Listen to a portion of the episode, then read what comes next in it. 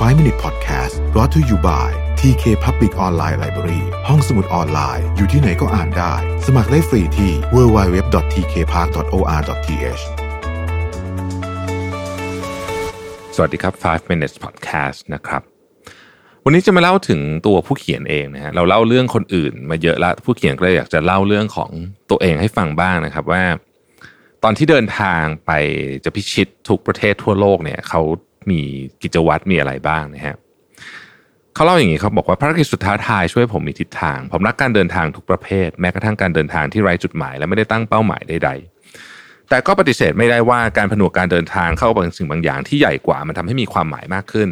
ภารกิจสุดท้าทายของผมจึงมีจุดประสงค์ที่วัดผลได้ และมีขั้นตอนที่แสดงให้เห็นถึงความก้าวหน้า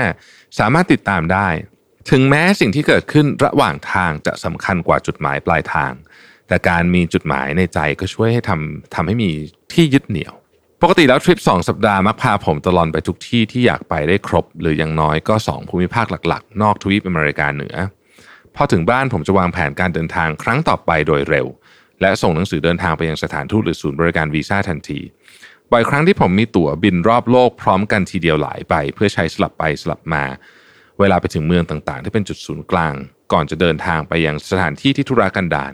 ถ้านี้ฟังดูสับสนนั่นก็เพราะว่ามันเป็นแบบนั้นจริง ๆ เวลามีปัญหากับการไปที่ไหนสักแห่ง ผมจะปรับเปลี่ยนเส้นทางเดี๋ยวนั้นเลย โดยจะหาอีกประเทศที่ไป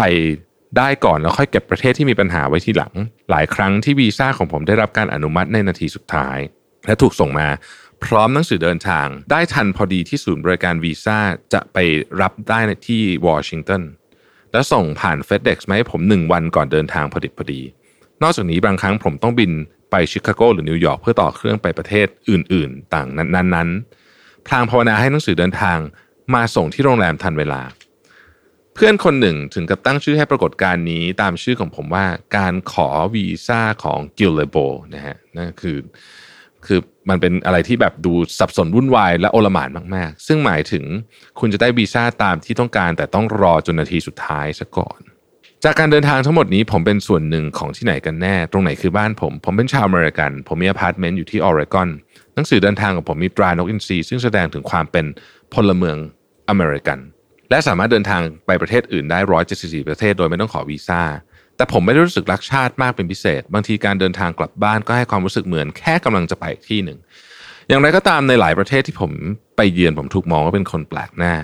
ถึงปกติแล้วผมจะได้รับการปฏิบัติอย่างดีหรืออย่างน้อย ก็ด้วยความอยากรู้อยากเห็น แต่ผมก็มักจะถูกมองว่าเป็นคนต่างถิ่นเสมอ ผมเรียนรู้ระหว่างการเดินทางว่าสถานที่ที่ผมรู้สึกว่าเป็นบ้านจริง ๆ คือบนถนนนั่นเอง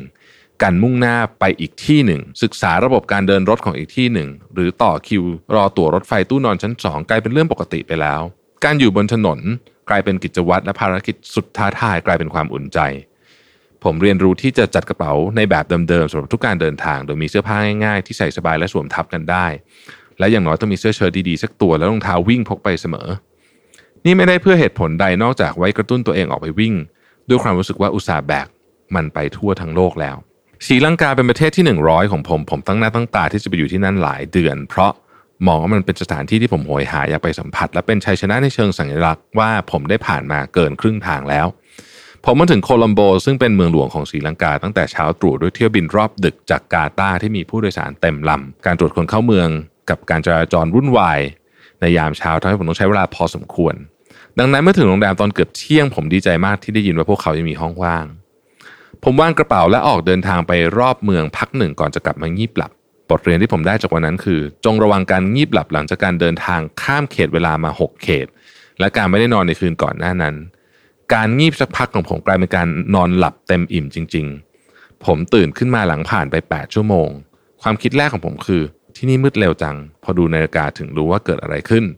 หลังจากนอนตลอดบ่ายไปจนถึงช่วงเย็น ผมก็รู้ว่าตอนกลางคืนต้องตาค้างแน่ๆ ผลปรากฏว่าการโต้รุ่งในโคลัมโบกลายเป็นเรื่องสนุกอย่างน่าประหลาด ห้องของผมมีระเบียงที่มองเห็นวิวชายหาดแถมอยู่ใกล้กับย่านใจกลางเมืองด้วย ช่วงนั้นศรีลังกากำลังวุ่นวายกับสงครามกลางเมืองที่ยืดเยื้อมานานแม้เมืองหลวงจะปลอดภัยแต่ชาวต่างชาติก็มักไม่ค่อยอยากออกไปเที่ยวนอกเมืองไกลๆทุกมุมถนนล้วนมีทหารเฝ้าระวังอยู่ ผมออกไปเดินเล่นที่ชายหาดพลางโบกมือให้กับทหารกลุ่มเล็ก ๆ แล้วก็เด็ก ๆ ที่อยู่แถวนั้นที่ยังเตะบอลอยู่แม้ว่าจะดึกมากแล้วก็ตามผมเดินไปบนผืนทรายใต้แสงจันทร์มองดูคลื่น ซัดฝั่งพร้อมกับตะโกนเสียงดังว่า นี่เป็นประเทศที่ 100 แล้ว ถือว่ามาไกลมากและเร็วมาก แต่ก็ยังต้องมีอีกหลายที่ที่ไปไปต่ออีก เมื่อกลับถึงโรงแรมผมก็เริ่มจัดห้องทำงานเคลื่อนที่สำหรับคืนนั้น ผมกำลังทำโครงการเขียนหนังสือที่เลยกำหนดมานาน และตัดสินใจว่าไม่มีเวลาไหนเหมาะ กับการเขียนมากเท่าตอนนี้อีกแล้วเพราะผมไม่มีอย่างอื่นต้องทำและยังเหลือเวลาอีกอย่างน้อย 6 ชั่วโมงกว่าจะถึงเวลาอาหารเช้า ผมต้มน้ำชงกาแฟเตรียมตัวให้พร้อม ร่างงานเขียนคร่าวๆ และลุกขึ้นเดิน รอบห้องทุกชั่วโมงเป็นการพัก พอพระอาทิตย์ขึ้นพ้นขอบฟ้างานเขียนก็เกือบจะเสร็จพอดี ผมไปถึงร้านอาหารเป็นคนแรก สั่งอาหารสองจานกับกาแฟ ช่างเป็นชีวิตที่บ้าดีแท้ ตอนนี้ผมอยู่ที่ศรีลังกาและได้ดูดวงอาทิตย์ขึ้นหลังจากตื่นเต็มตาตลอดทั้งคืนในประเทศที่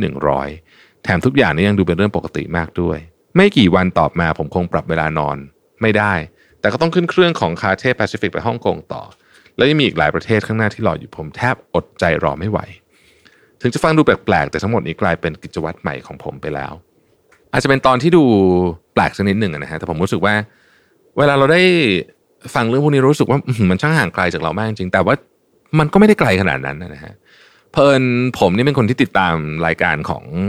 วรรณสิงห์มาตลอดนะฮะแล้วก็รู้สึกว่า พออ่านหนังสือเล่มเนี้ยก็นึกถึงวรรณสิงห์ตลอดว่าเออจริงๆไอคนที่เดินทางผู้เขียนที่เดินทางไปร้อยเก้าสิบกว่าประเทศทั่วโลกเนี่ยก็มีความคล้ายวรรณสิงห์ตอนที่ไปถ่ายเถื่อนทราเวลมากๆนะฮะขอบคุณที่ติดตาม 5 minutes นะครับ สวัสดีครับ